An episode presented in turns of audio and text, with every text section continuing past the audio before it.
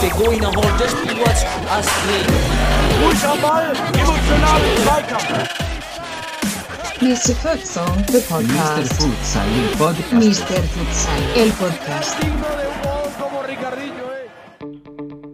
Hallo und herzlich willkommen wieder zurück hier zu einem Podcast bei Mr. Futsal. Heute hier wieder am Mikrofon euer Futsal Economist Daniel Weimer. Heute wieder mit einem Gast aus unserer Nationalmannschaft. Leider aktuell etwas im Verletzungspech, darüber reden wir auch später. Aber außer seiner Karriere im Futsal und der Nationalmannschaft hat der heutige Gast auch andere interessante Stories aus seinem Leben. Und ähm, ja, er ist Gründer und aus, äh, aus diesem Projekt wird er einiges hoffentlich äh, mir und euch dann erzählen. Und ähm, der Gast ist 23 Jahre alt, aktuell noch Student an der Sporthochschule Köln, Trainingswissenschaften und ist ähm, Stand heute 18-facher Futsal-Nationalspieler. Ähm, herzlich willkommen, Lukas Sepp.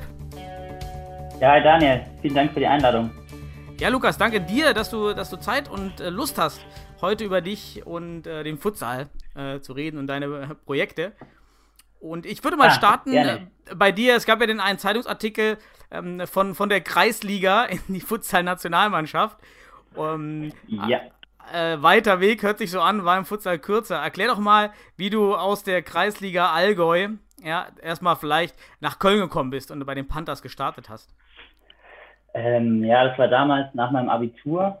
Ähm, habe ich ein halbes Jahr Bundesfreiwilligendienst gemacht in einem Kinderheim und bin dann danach nach Köln gezogen wegen meinem Studium und habe aber damals schon in, ähm, in meiner Jugend ziemlich viel Futsal gespielt. Das heißt, ziemlich viel in Bayern sind ja die ganzen Hallen zu mir nach offizieller Futsalregeln, werden die ausgetragen. Und da äh, ist so die Leidenschaft in mir gewachsen für den Hallensport und für den Fußball ähm, oder für den Futsal und habe mich dann hier bei den Futsal-Fans Köln dann mal probiert. Also da könnte man Ja. sagen, dass diese, diese Umstellung von Futsal im Jugendbereich, also in diesen, in diesen Meisterschaften im Jugendbereich, ja mit dir schon die erste Frucht getragen hat, oder? Ja, wenn man so will, dann schon, ja. Also ich habe auf jeden Fall wirklich dann, ich glaube, ab der B-Jugend waren die Hallenturniere dann immer nach Futsalregeln. Kann man natürlich nicht vergleichen mit dem normalen Futsal von den taktischen Elementen her, aber ähm, ja, ich habe auf jeden Fall in meiner Jugend schon mal Futsal gespielt. Ja, weil das war ja so die Hoffnung von uns Älteren im Futsal, dass eben genau diese Umstellung dazu führt, dass man deiner Generation gar nicht mehr erklären muss, was Futsal ist, sondern dass ihr wirklich von alleine auf das Thema stoßt und ähm, merkt, das macht mir Spaß und einfach dann, wie du es ja anscheinend dann auch gemacht hast, als du nach Köln gekommen bist, ähm, aktiv gesucht hast oder wurdest du dann angesprochen von den Panthers? Äh, Nee, ich habe aktiv gesucht. Es war damals auch gar nicht so leicht, weil ich wollte dann in der zweiten Mannschaft einfach mal zum Probetraining kommen. Und ich hatte wirklich gar keine Ahnung, ähm, wie gut das Niveau da ist oder insgesamt, ähm, was da für Spieler sind, ähm, wie das Ganze so abläuft. Und dann äh, hat die zweite Mannschaft hat damals, glaube ich, nicht mal Trainingszeiten. Und dann musste ich, glaube ich, auch ein, zwei Monate warten, bis dann endlich mal zu meinem ersten Training kommen durfte. also, der, der Anlauf war, war schon mal nicht so einfach. Ähm, Nee, Und war dann das erste Training dann direkt bei der ersten Mannschaft oder eben mit der zweiten Mannschaft? Äh, das war dann mit der zweiten Mannschaft. War auch nicht ganz leicht. Ich habe schon ein bisschen einen auf den Deckel bekommen. Waren dann teilweise taktische Elemente mit dabei und da war ich dann doch leicht überfordert. Aber hat auf jeden Fall Spaß gemacht damals schon. Und wie, wie schnell bist du dann oder wie, wie war dann der, der weitere Gang, dass dann auch der Trainer der zweiten Mannschaft gesagt hat, ähm, Lukas, ich glaube, du solltest mal Daniel, damals noch zu Daniel Gerlach mal zur ersten zum Training gehen. Ja, das war nicht mal so. Das war, das äh, lief über das Landesauswahlturnier. Ähm, der Trainer von der zweiten Mannschaft, ähm, der Sunny, der hat mich äh, damals relativ cool unterstützt und meinte damals zu Daniel Gerlach, dass er da einen jungen Spieler hat, der vielleicht Potenzial hätte, äh, ob er denn mal für die ähm, äh, für das Landesauswahlturnier in das Training kommen könnte für Mittelrhein. Und dann bin ich da einfach mal mit Daniel hingefahren ähm, und bin dann glücklich auch reingerutscht in den Kader für die Mittelrhein-Auswahl. Also dann hast du eine ganz, eine ganz seltsame oder bizarre eigentlich Karriere bei den Panthers aus der zweiten Mannschaft in die Mittelrhein-Auswahl und dann erst in die erste. Das war damals auch ganz witzig. Wir haben dann trainiert und dann bin ich mit äh, ausgelaufen am Schluss mit Daniel Fredel und Niki Hoffmann und ähm, da meinten die, haben mich danach auch nur so gefragt, wo spielst du denn überhaupt? Und ich meinte so, ja, bei euch in der zweiten. das war ich dann auch ganz witzig. Sollte auch einmalig sein, denke ich mal, in, in Ja. der Form. Wie, ja, wie fandest du denn, wenn du dann ja, ins Wasser geworfen wurdest in dieser, im Landesauswahlturnier und dieses Landesauswahlturnier dann 2016 war das, äh, nehme ich mal an, ja schon äh, bei einigen Teams auf jeden Fall gut Futsal taktisch, tak spezifisch gespielt wurde. Wie war dann auf einmal so dieser, dieser Umbruch für dich? Ah, Um ehrlich zu sein, durfte ich nicht arg viel spielen. Ich glaube, ich hatte vielleicht zwei der Einsatzzeiten im ganzen Turnier. Ich wurde mal nur ab und zu ein bisschen eingeworfen. War aber natürlich für mich schon echt ähm, extrem hoher Stressträger, wenn ich dann auf dem Feld war, weil ich irgendwie alles richtig machen wollte. Vieles aber auch falsch gemacht habe. Ähm, genau, aber ich glaube, zum Großen und Ganzen war es ganz okay. War aber jetzt auch kein, kein sonderlich gutes Turnier von mir, glaube ich.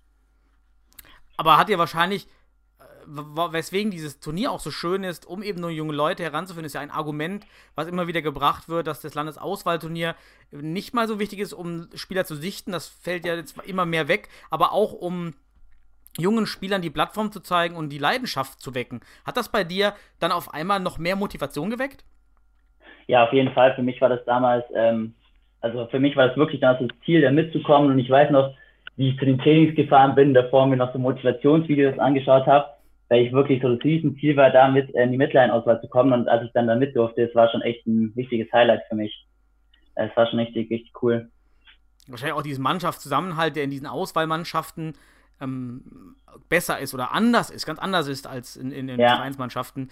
Wenn man da mitgezogen mit, mit, mit Spirit, dann äh, macht Ja. das bei so einem, wie alt war es da? 19, oder? Ich glaube 19, ja. Also Ja. dann echt jung. Und wie ging es danach weiter? Also nachdem dann Daniel Gellach gemerkt hat, oh, da haben wir, da haben wir ja Potenzial in der zweiten. Und äh, wie ging es dann für dich weiter bei den Panthers?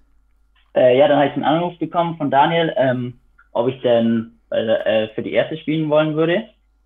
Habe ich natürlich nicht Nein gesagt. Ähm, und habe dann das nächste halbe Jahr dann auch noch äh, für die erste Mannschaft gespielt, beziehungsweise bin zumindest mit aufgelaufen. So arg viel Spielzeit war da damals nicht. Aber für mich war es wirklich, ich weiß noch, wie ich einmal in der zweiten Mannschaft gespielt habe und dann hat die erste gleichzeitig gespielt. Und ich dachte mir so, boah, wie cool es wäre, da einmal mit äh, spielen zu dürfen. Und dann war es für mich auch damals auf jeden Fall voll okay. Und bin zwar über mit hingefahren, durfte zwar ähm, auch nicht arg viel spielen, aber es war auf jeden Fall auch eine ganz coole Zeit und mit einer coolen Mannschaft. Und dann hast du einen relativ schnellen, schnellen äh, Weg gemacht, denn nicht mal dann anderthalb Jahre später wahrscheinlich, am, am 28.04. standest du auf einmal im Finale der deutschen Futsalmeisterschaft mit äh, potenziellem Sprung in den UEFA Futsal Cup damals noch. Das Spiel habt ihr leider 6 zu 5 nach Verlängerung auch noch gegen den VfL Hohenstein Ernsthal verloren. War wie, wenn du an dieses Spiel zurückdenkst, so welche Emotionen und Gedanken kommen dir da wieder hoch?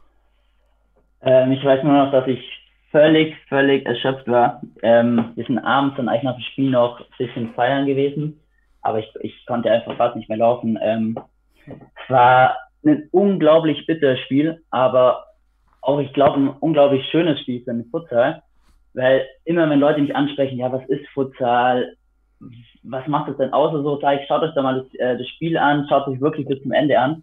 Und ich glaube, es war cool, äh, gute Werbung für den Sport und auch ein verdienter, verdienter Sieger dann durch das starke Flying auch. Hat, hat es dich emotional eher ja, so mal einen Rückschlag gegeben oder wirklich dann jetzt erst recht, jetzt noch mehr, noch mehr Power in den Futsal? Nee, emotional war es auf jeden Fall gar kein Rückschlag. Ähm, für mich war damals jedes, jedes Spiel, was ich machen durfte, deutsche Meisterschaft äh, oder auch, aber auch dann bei den Panthers dann irgendwann als Stammspieler, war für mich einfach Hammer und das habe ich eher noch mehr beflügelt, dann noch mehr Gas zu geben. Ja, anscheinend hast du auch das Gasgeben ganz gut gemacht, denn du hattest dann einige Monate später, am 24. September 2018, also nicht mal fünf Monate nach dem, nach dem Finale, auch dein erstes Länderspiel gegen Georgien. Wie, wie war denn dieser Eintritt? Also wie, wie kam es dazu, dass du nominiert wurdest für die Nationalmannschaft und wann? Ähm, ich glaube, das Ganze war dann schon unter anderem ähm, beim Landesauswahlturnier.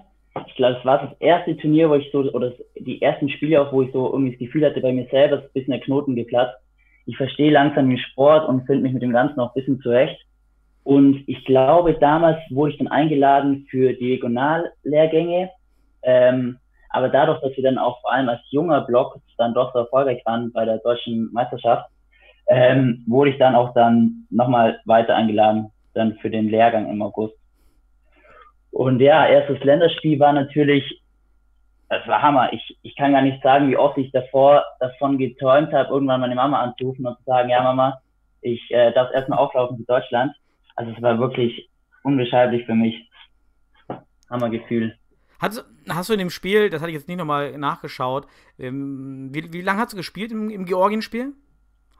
Ähm, so, puh, in der zweiten Hälfte durfte ich relativ, relativ viel spielen. Also ich würde vielleicht sagen, so drei, vier Mal, also drei, vier Wechsel hatte ich.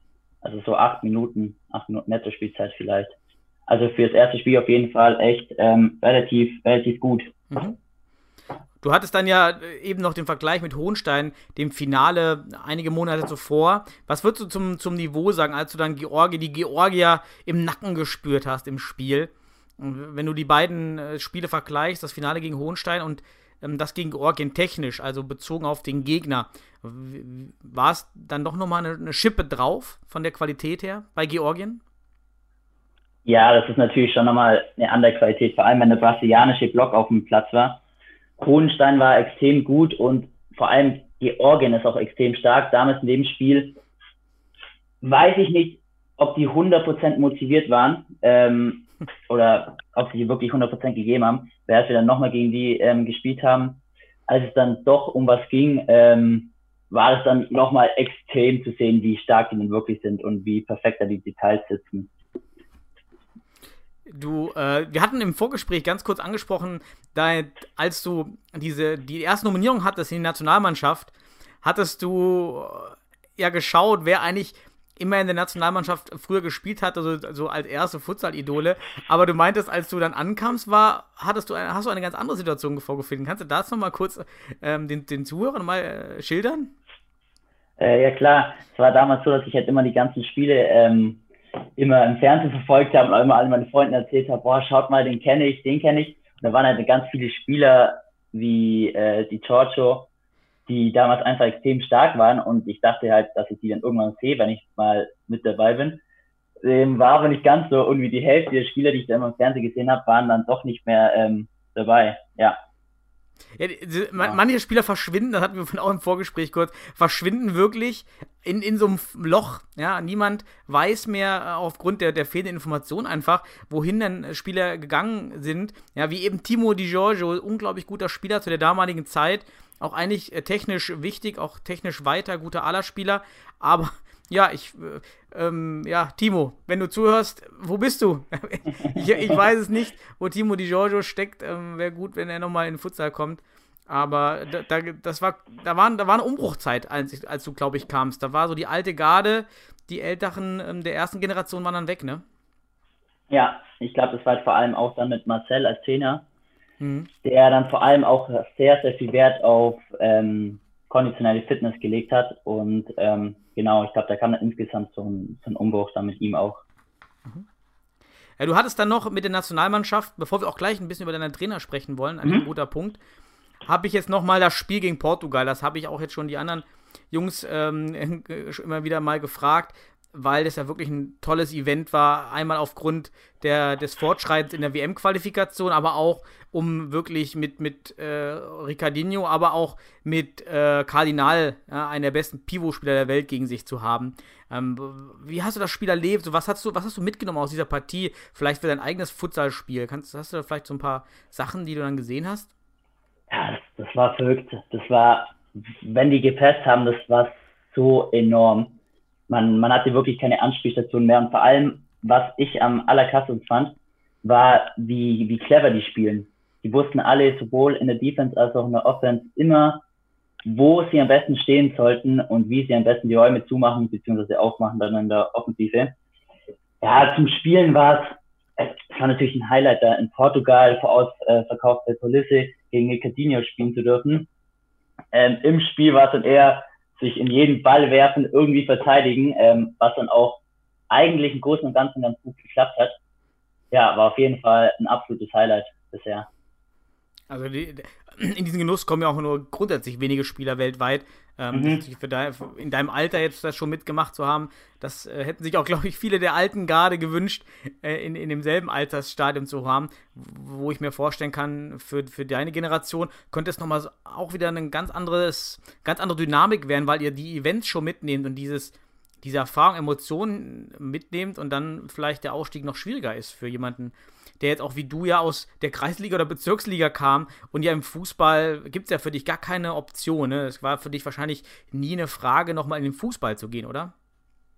Nee, mir, mir macht Futsal so, so enorm viel Spaß. Also ich habe auch gerne Fußball gespielt, aber seitdem ich wirklich dann erstmal Futsal gespielt habe, da wusste ich so, das ist, das ist meine Sportart. So, ich bin wirklich, ich gehe in jedes Training und freue mich einfach unglaublich drauf. So, Fußball wäre für mich jetzt keine Alternative mehr. Mhm. Ich habe noch dann zum Abschluss vielleicht der, der, der, der Historie noch das, Mhm. ein, ein schönes Zitat aus einem, aus einem Artikel, den ich da online gefunden habe. Da hast du gesagt, äh, weil es ja eben so schnell ging von der Kreisliga in die Nationalmannschaft. Ich, ich bin manchmal selbst überrascht, wie schnell alles ging. Es gibt heute noch Tage, an denen ich es immer noch nicht fassen kann. Hast du so Tage, diese Tage, die du ansprichst, hast du da so ein, zwei Tage, wo du echt sagst, unglaublich, äh, Ähm, dass ich jetzt hier bin oder wo du solche Erlebnisse hattest, wo du so diese Reflexion hattest. generell ist es halt schon so, dass man sich dann auch sehr schnell an was gewöhnt. So die ersten paar Länderspiele waren dann immer noch so, dass ich sage so, wow, Wahnsinn, aber irgendwann gewöhnt man sich, es ist immer noch Wahnsinn, Länderspiel, aber man gewöhnt sich dann, dass man Nationalspieler ist, dass man vor Fernsehkamera spielt, ähm, genau, aber generell habe ich schon öfters, also das ist bestimmt alle ein, zwei Wochen mal, dass ich mir so zurückdenke und so vor drei, vier Jahren, als ich noch Abitur gemacht äh, habe, da, ich hätte es mir nicht mal zu Tauben erwagt, dass ich irgendwann mal hier stehen werde und dann auch äh, Nationalmannschaft spielen darf. Also, ähm, die Momente habe ich auf jeden Fall schon noch ziemlich oft. Oder im Hörsaal, wenn du im Hörsaal sitzt und dann wieder die, die theoretischen Abhandlungen hörst und dann hat man im Kopf den, den letzten Samstag. Ähm, auch, dann, auch immer hoher, hoher Kontrastwert, oder? Ja, wenn man dann so manchmal zurückdenkt, so, ja, vor einer Woche war ich jetzt in Portugal und habe gegen Ricardinho gespielt. Und jetzt höre ich mir eine Vorlesung äh, über Biomechanik an. Ähm, ja, ist dann schon ein krasser Kontrast. Und dann, dann kannst du sagen, ich, ich kenne einen Spieler, Ricardinho, der, der, der ist, äh, der, der die Bio, der Biorhythmus äh, dieses Menschen, äh, die Biomechanik, ja, ist optimal, habe ich schon live gesehen. genau. Wir hatten, wir hatten ganz schön deine Trainer angesprochen, die für dich, weil du auch so Ja. jung bist. Ähm, da würde ich jetzt mal genauer reingehen. Du hast ähm, natürlich unter Daniel Gerlach trainiert, dann unter Ronaldo Milani jetzt ein Jahr Mhm. Ja. lang fast und Ja. unter Marcel Losfeld in der Na- Nationalmannschaft. Ähm, Ja. Wie würdest du, oder anders gefragt, äh, bei diesen drei Trainertypen, das sind auch für mich auf dem Papier komplett unterschiedliche Trainertypen, würde ich jetzt, ich kenne alle drei. Ja, auf Ähm, jeden Fall. Komplett unterschiedliche Typen. Was hast du von jedem Einzelnen gelernt? Oder wo würdest du sagen, genau das habe ich jetzt von, von Daniel Gellach gelernt? Oder das hat, da hat mir Ronaldo Milani die Augen geöffnet oder Ma, da Marcel. Hast du da so spezielle Sachen, wo du echt dann in den Training, in den Trainingseinheiten gesagt hast, oh, das wusste ich vorher nicht, das ist ja interessant. Ja, auf jeden Fall. Also von wem ich wirklich fast mein komplettes Wissen habe, ist von Daniel Gerlach. Ich bin mir auch sicher, dass ich ohne ihn auch nicht hier stehen würde. Also ich bin mir ziemlich sicher, dass ich ohne ihn auch nicht geschafft hätte. Es ist wirklich unglaublich, was, was er für ein Fachwissen hat und wie geil der die Trainingseinheiten macht. Das war wirklich ähm, richtig, richtig, ähm, richtig, richtig gut und vor allem auch das Vertrauen, was er einem schenkt und gleichzeitig aber auch noch ziemlich hart ihm ist. Ich glaube, das hat mich wirklich dann in den eineinhalb Jahren auch nochmal einen riesen Schritt weitergebracht. Und ich, Daniel Gerler steht halt vor allem so für Taktik. Ich glaube also alles, was taktisch angeht, individual sowie Gruppen- oder Mannschaftstaktik, habe ich auf jeden Fall von ihm mitgenommen. Äh, von Ronaldo, der ist vom Trainertyp nochmal ein bisschen anders. Er hat vor allem sehr viel frei spielen lassen, freie Entscheidungen treffen, so ein bisschen den brasilianischen äh, Futsal-Style. Ähm, da ich einfach ganz viel für mich selber mitgenommen, ähm, so, dass ich mir jetzt blöd gesagt selber vertraue, dass ich auch mal das 1 gegen 1 suche, dass ich einfach mal selber kreative Lösungen finden kann. Mhm. Und ja, Marcel, Marcel hat mich sowohl taktisch, ist auch unfassbar, was, was äh, Marcel äh, taktisch alles drauf hat. Also vor allem menschlich extrem weitergebracht. Ähm, der hat mir halt extrem das Vertrauen auch gegeben und ist öfters auf mich zugekommen und meinte, pass auf, du machst es schon, du darfst morgen zum ersten Mal spielen, sei nicht nervös, das schaffst du schon und ja, ich glaube vor allem, ich bin ein Spieler, der das Vertrauen extrem braucht und da bin ich auch allen drei Trainern ähm, sehr verbunden, dass es da gut geklappt hat. Ich, ich glaube auch, dass du, dass du in den jungen Jahren, und das unterscheide ich wieder zur anderen Generation, direkt in den Futsal einsteigst. Das hatte ich auch damals mit, mit Philipp im Podcast vor einigen Wochen besprochen, weil Philipp kam ja auch relativ schnell bei Weil Imdorf rein und direkt auch mit dem guten Trainer. Und das ist für eure Generation was ganz anderes ist, wenn ihr jetzt direkt von Anfang an die richtigen Einheiten lernt und die richtigen Laufwege und äh, Individualtaktiken lernt. Ja, ihr kommt, das ist super wichtig, da bin ich dann ganz bei dir. Wenn jetzt Daniel Gellach oder kein Futsaltrainer bei den Panthers gewesen wäre, ja, dann, dann, dann, dann kann man gar nicht dieses Niveau erreichen, weil man gar nicht versteht, dass es anders ist. Man verliert dann ganz viel Zeit wahrscheinlich, oder? Also. Ja, auf jeden Fall. Das ist schon, es bringt einem schon extrem viel weiter und vor allem, wenn die ganzen Bewegungen auch so ein bisschen automatisiert werden wenn man dann nicht mehr nachdenken muss, okay, das mache ich jetzt, ich komme jetzt zwischen die Linien oder sowas, sondern dass man die Räume auch von alleine so erkennt, dadurch, dass man es einfach schon so oft gespielt hat, dass man merkt, okay, hier ist ein Feierraum, ich spiele jetzt nicht den Doppelpass, sondern Jamer selber auf oder so. Ich glaube, das sind schon Sachen, die einfach auch auf ganz, ganz viel Wiederholung ähm, beruhen. Umso öfter man das Ganze halt macht, umso, umso besser wird es dann auch mhm. im Endeffekt.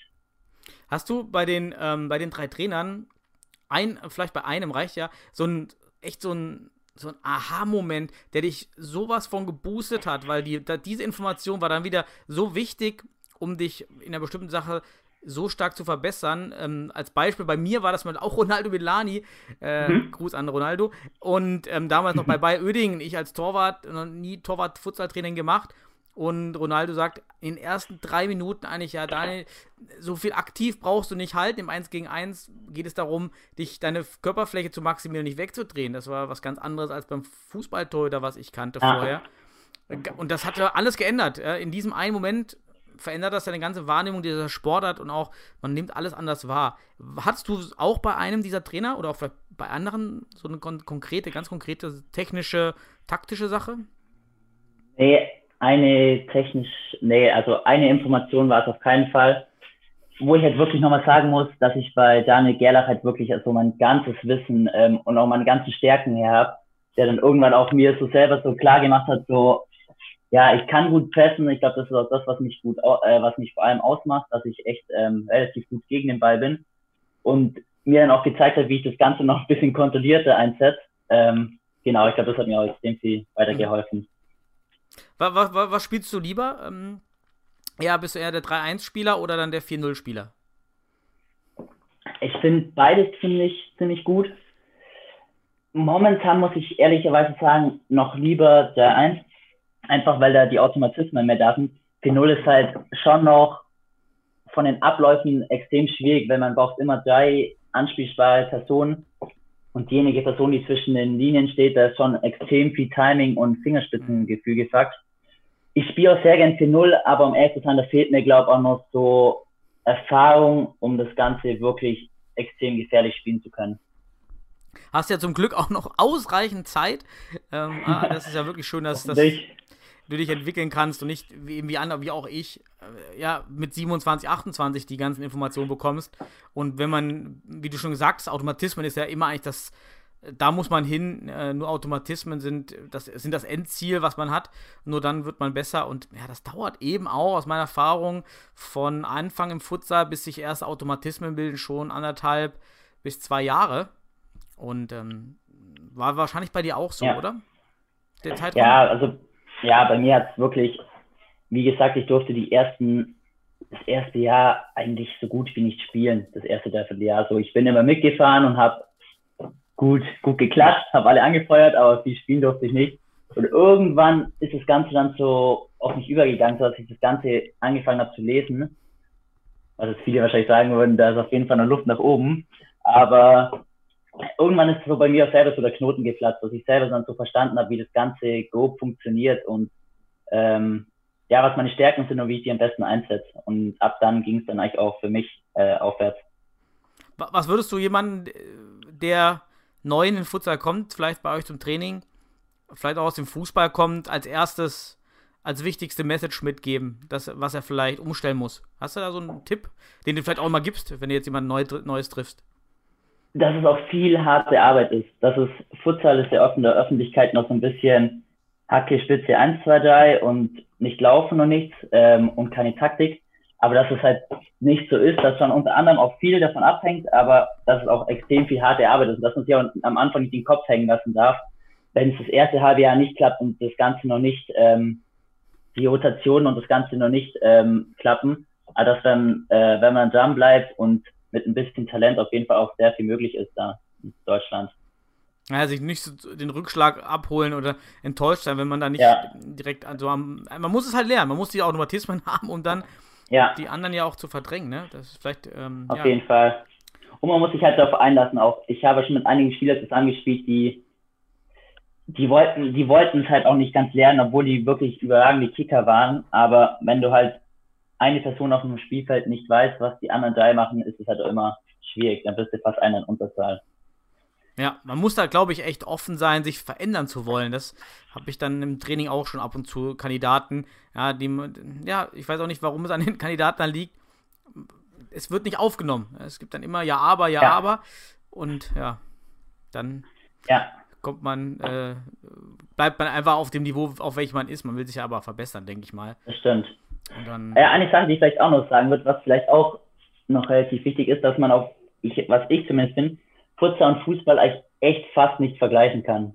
Da bist du auch, mhm. dass es mit dem Fuß gespielt wird und von der Technik sehr ähnlich ist, finde ich, sind es extrem andere Sportarten. Und jemand, der vielleicht draußen extrem gut ist, kann in der Halle gar nicht gut sein und genau andersrum.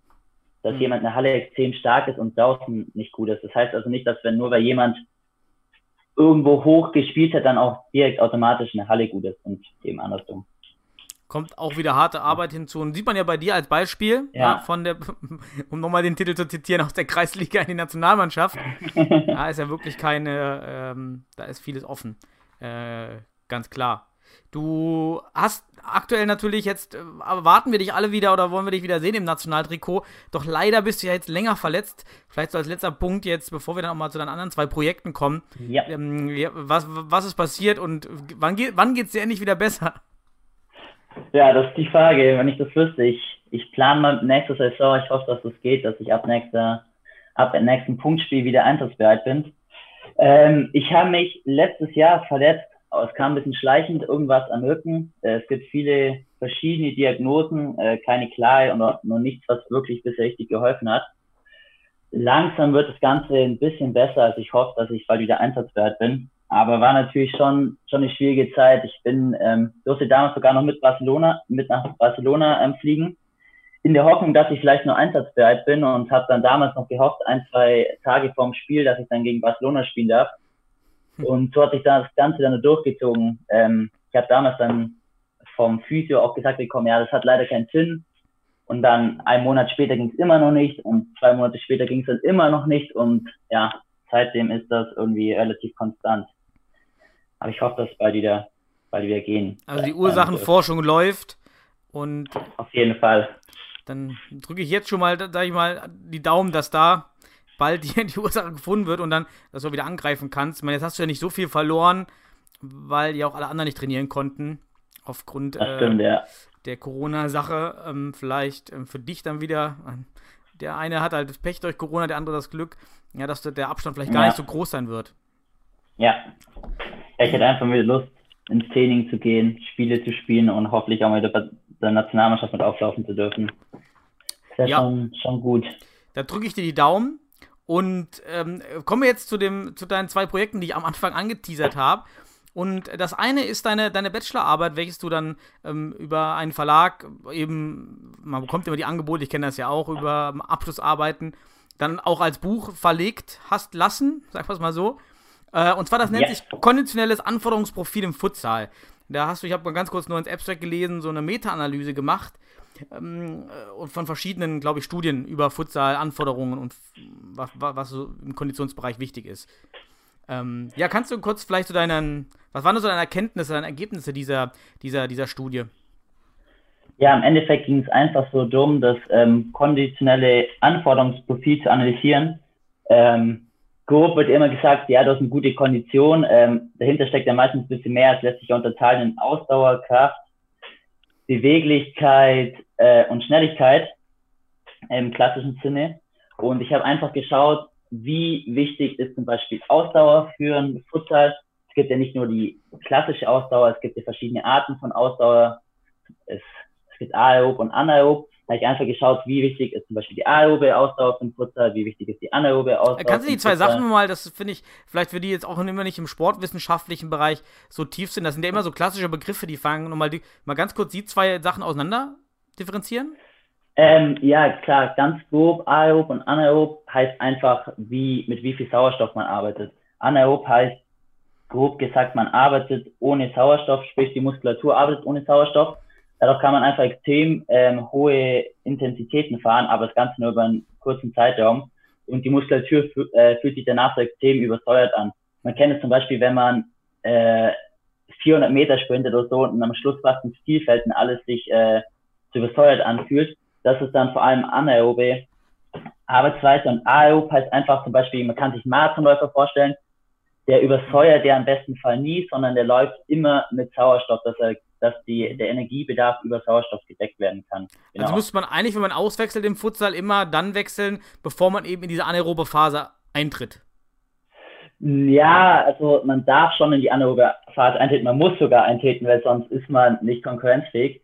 Ähm, es geht einfach nur darum zu schauen, im Groben und Ganzen kam aus, dass die anaerobe Ausdauer gar nicht, also schon entscheidend ist, aber dass vor allem die aerobe Ausdauer extrem wichtig ist, mhm. wenn man gar nicht so lange Energie bereitstellen kann über die anaerobe Ausdauer. Also ein ganzes Spiel kannst du es lange nicht ähm, bereitstellen. Deshalb ist halt vor allem wichtig, eine hohe aerobe Ausdauer zu haben. Und ganz viele Spieler werden es kennen von Shuttle Runs oder von Intervallläufen oder von solchen Sachen. Ähm, das wird dann damit trainiert. Mhm. Und das ist eben, diese Anforderung ist dann im Gegensatz zum Fußball äh, wie anders? Es sind einfach viel mehr kurze Sprints, es sind ähm, keine so langen Aktionen, einfach schon dadurch, dass man zwei Minuten spielt, zwei Minuten da unten ist, ähm, sind das ganz, ganz, es ist ein komplett anderes Anforderungsprofil. Eigentlich, man kann es auch gar nicht vergleichen. Zum Beispiel bringt einen Futsaler nichts jetzt einfach, oder nichts ist immer relativ, aber es bringt ihm nicht viel, einfach nur 60 Minuten laufen zu gehen. Das ist jetzt nicht ähm, arg fördernd. Mhm. Ähm, genau. Und es kam jetzt schon raus, dass Futsal und Fußball auch vom konditionellen Bereich her schon sehr unterschiedlich sind. Hast, hast du irgendwelche Praktikertipps aus für Trainer und Spieler abgeleitet? Ja, am Schluss kommt ein eigenes Kapitel, wo es darum geht, ähm, also wo ich alle Erkenntnisse, die ich herausgefunden habe, zum Beispiel wie eben das aerobe Ausdauer extrem wichtig ist, wie man das Ganze in Futsal spezifisch am besten trainiert. Und wie macht man's? da gibt es natürlich verschiedene Möglichkeiten. Ähm, wie vorhin gesagt, eine klassische äh, Möglichkeit ist Intervall, die Kla Intervallmethode. Dann kommt es natürlich immer noch darauf an, wie lange sprintet man am Stück, wie lange lässt man Pausen und das ist dann sozusagen die Kunst, das dann futterspezifisch zu gestalten. Mhm. Dann alles Buch für Mac. Wäre es, glaube ich, ein bisschen zu, würde den Namen sprengen, wenn ich da jetzt darauf eingehen würde. Hättest du vielleicht als, als eine Sache, da ich letztens wieder auch mit, mit, mit, mit irgendjemand aus meinem Verein, hatte ich die Diskussion um den Jojo-Test. Da ja. dieser Test ja im, im Fußballbereich ziemlich etabliert ist. Ähm, wie ist das im Futsalbereich? Ist der, dieser Test wirklich so aussagefähig im Futsalbereich oder was? Wie siehst, hast du da was dazu gemacht?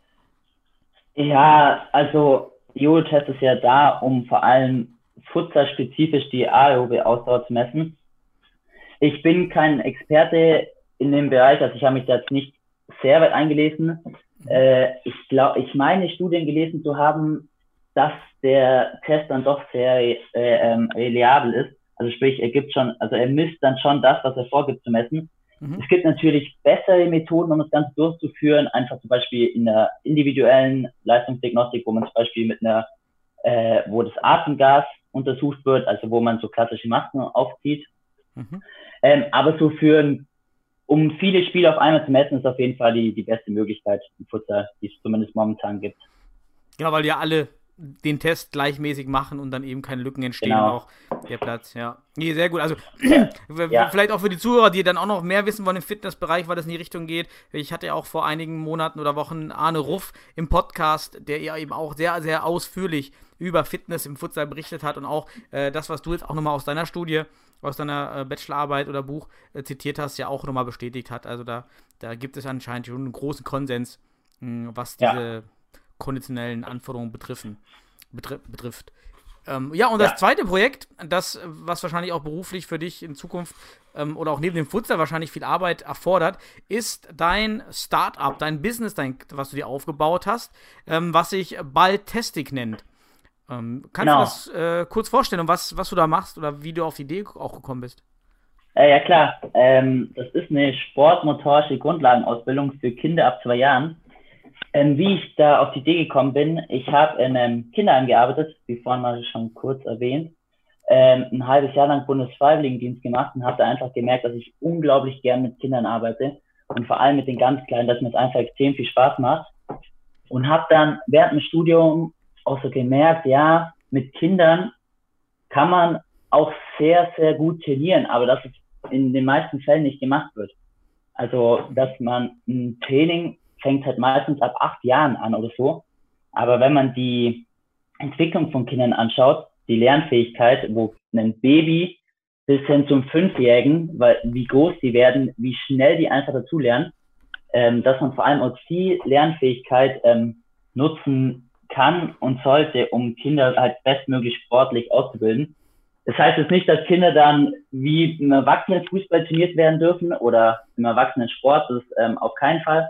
Und es geht eben darum, Kinder kindgerecht ähm, sportmotorisch bestmöglich auszufüllen. Also sozusagen die sportwissenschaftlichen Inhalte so in Spiele und in Geschichten und in Fantasiereisen zu verpacken, dass die Kinder gar nicht im äh, Detail merken, dass sie zum Beispiel gar ein Krafttraining durchführen oder dass sie ein Techniktraining machen oder ein Koordinationstraining und dass sie einfach nur Spaß an der Stunde haben, am Schluss die Stunde lächelnd verlassen ähm, und gleichzeitig aber halt sportmotorisch bestmöglich ausgebildet werden.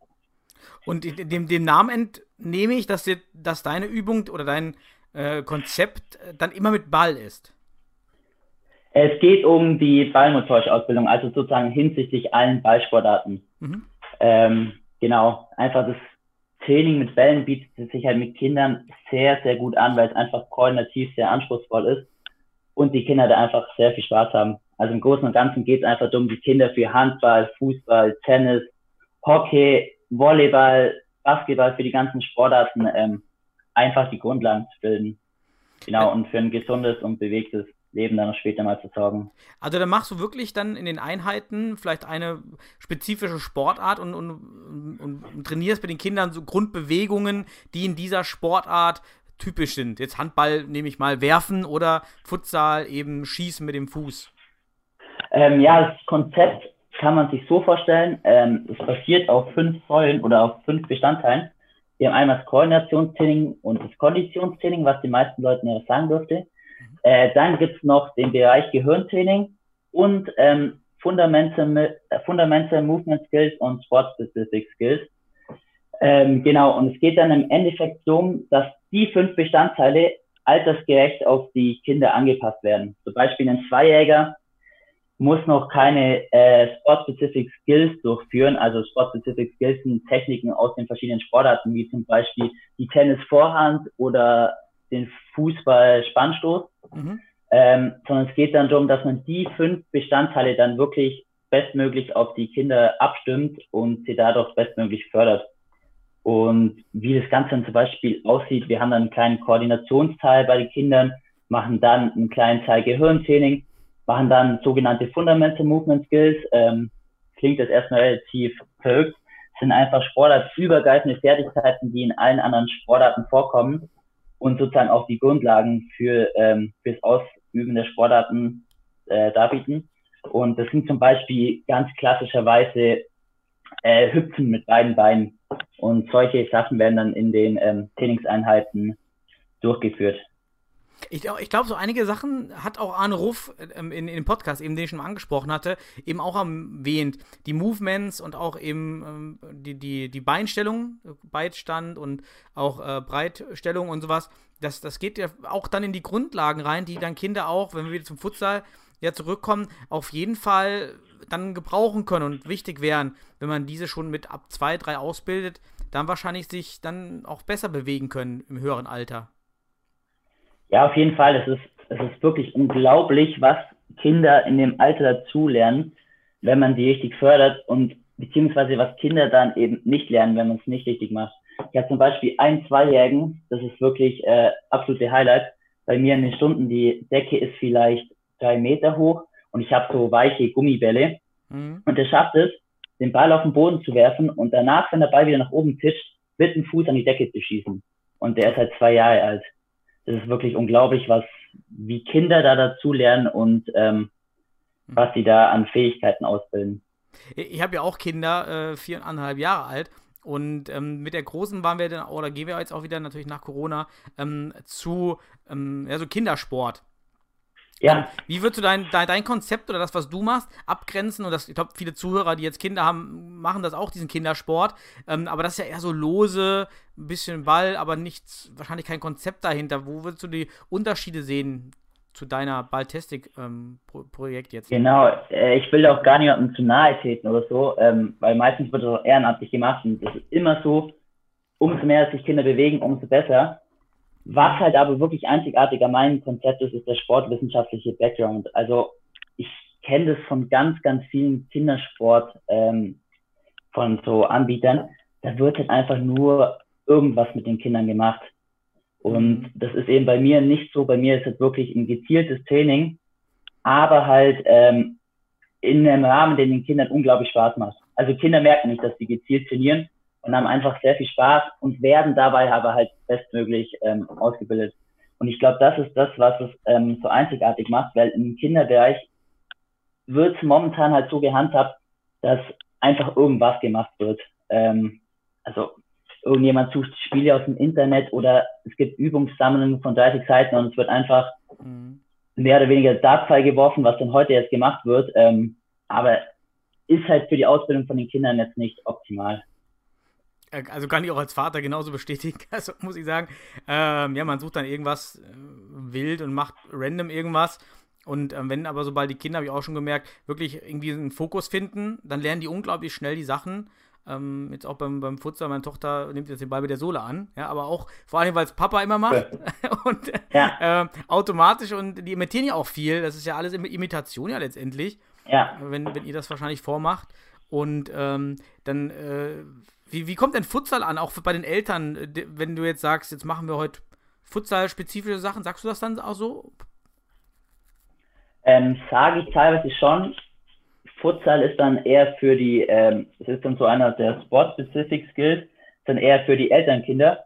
Ähm, das kommt generell ganz gut an, vor allem halt mit meinem Background als Futsal-Nationalspieler, das wissen die Eltern natürlich auch. ähm, von dem her kommt es immer ganz cool an, wenn ich denen sozusagen Tipps gebe aus dem Futsal. Ähm, es gibt aber auch Studien, dass halt Futsal für Kinder vor allem am Anfang halt viel, viel leichter ist und die wieder Lust da nicht verlieren, weil den Ball mit der Sohle anzunehmen ist halt erstmal, oder den Futsalball generell anzunehmen, ist halt erstmal viel leichter für ein Kind, weil er nicht so weit wegspringt wie ähm, so einen schweren Lederball, zumindest eine Halle. Mhm. Also kommt eigentlich ganz gut an. Wie, wie viel hast du dann? Wie viele Kinder oder wie viel, mit den Eltern dann auch zusammen? Oder machst du nur mit, alleine mit den Kindern das? Ja, es kommt ganz auf die Altersklasse drauf an. Also es ist halt wirklich, es ist, also es macht wirklich mega Spaß, weil die kleinsten, also der kleinste bei mir war ein Jahr und acht Monate, als er angefangen hat.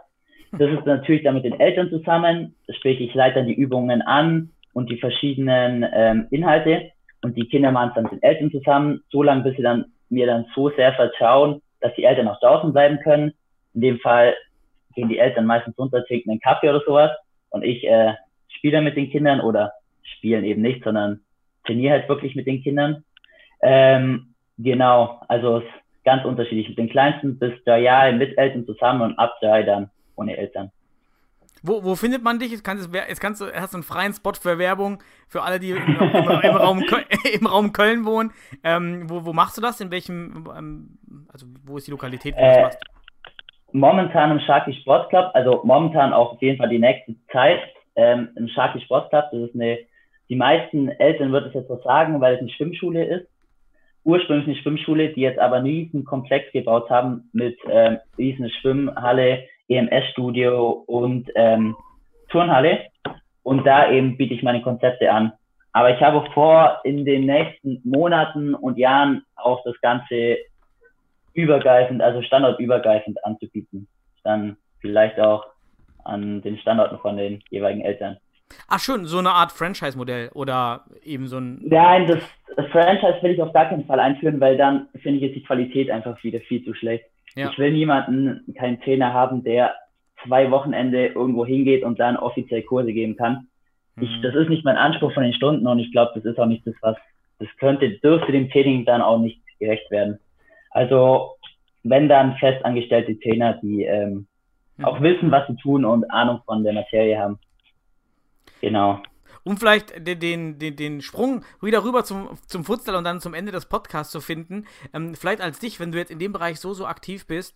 Ich habe jetzt erst vor kurzem äh, ein Zitat oder ein Interview von mit Falcao ähm, gefunden und dort sagt Falcao, ähm, es ging um die Ausbildung von, von Kindern im Fußballbereich und ähm, dort meinte er ganz klar, also seiner Meinung nach müssten eigentlich Kinder, ja, so bis acht ähm, nur Futsal spielen, ja, und dann immer alle zwei Jahre eine Einheit substituieren, ersetzen mit Fußball. Also dann eben von 8 bis 10 meinte ich, äh, meinte er dann viermal Futsal, einmal Fußball, dann dreimal Futsal und zweimal Fußball, sodass man dann erst vielleicht bei 15 überhaupt bei reinem Fußballtraining ist. Würdest du, ah, okay. ja. also, dass man das so, so gleitend macht, den Übergang und eben, wie du jetzt schon so angesprochen hast, ganz kurz, Futsal eigentlich ähm, in dem Bereich machen sollte. Kannst du dazu aus deiner Erfahrung jetzt auch was zu sagen zu dieser Aussage? Ähm, generell würde ich keinem Kind raten, erstmal nur mit einer Sportart anzufangen, vor allem in den jungen Jahren. So Kinder mit drei, vier, die, es gibt Studien zum Beispiel, dass Kinder, die sich früh spezialisieren, zuerst einmal auf jeden Fall deutlich besser sind, die ersten drei, vier, fünf, sechs Jahre als andere Kinder, die Sportart übergreifend trainiert haben, aber dann die Kinder so eine koordinative Grundlage haben und so einfach so ein ähm, sportliches Grundgerüst, dass sie die dann später mal überholen. Und dann nennt man das Dropout, dass die Kinder, die mit einer Sportart angefangen haben, ähm, aus dem Sport einfach abbrechen, weil sie immer noch den konzentriert haben und jetzt auch keinen Erfolg mehr haben.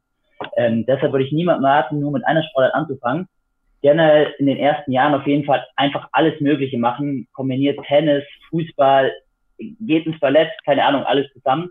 Hm. Und generell finde ich, ist Fußball und Futsal schon eine richtig geile Kombi. Ich glaube, die beide beeinflussen sich richtig, richtig gut. Sowohl für Fußballspieler, wenn man Futsal spielt, aber auch für Futsalspieler, wenn man draußen noch Fußball spielt. Ich glaube, das ist für die Jugend dann schon, schon wichtig. Gibt es in der Wissenschaft eine gute Kombo, wo man sagt, also wenn jetzt zum Beispiel Leichtathletik könnte ich mir vorstellen, so als Grundlage und dann ein, zwei Ballsportarten, eine, die, eine mit Armeinsatz, eine mit Fußeinsatz. Gibt es da, gibt's da so eine Art, äh, ja, ja, Leading Strategy, um, um sein Kind fähig zu machen, motorisch äh. eben bestmöglich vorzubereiten. Und äh, nee, das gibt's nicht. Auch sonst denke ich, dass die meisten machen. Ähm, es geht wirklich einfach darum, viele verschiedene Sportarten. Mhm. Umso mehr, umso besser. Und vor allem Bälle bieten sich halt an, weil das Ganze koordinativ ziemlich anspruchsvoll ist. Ja.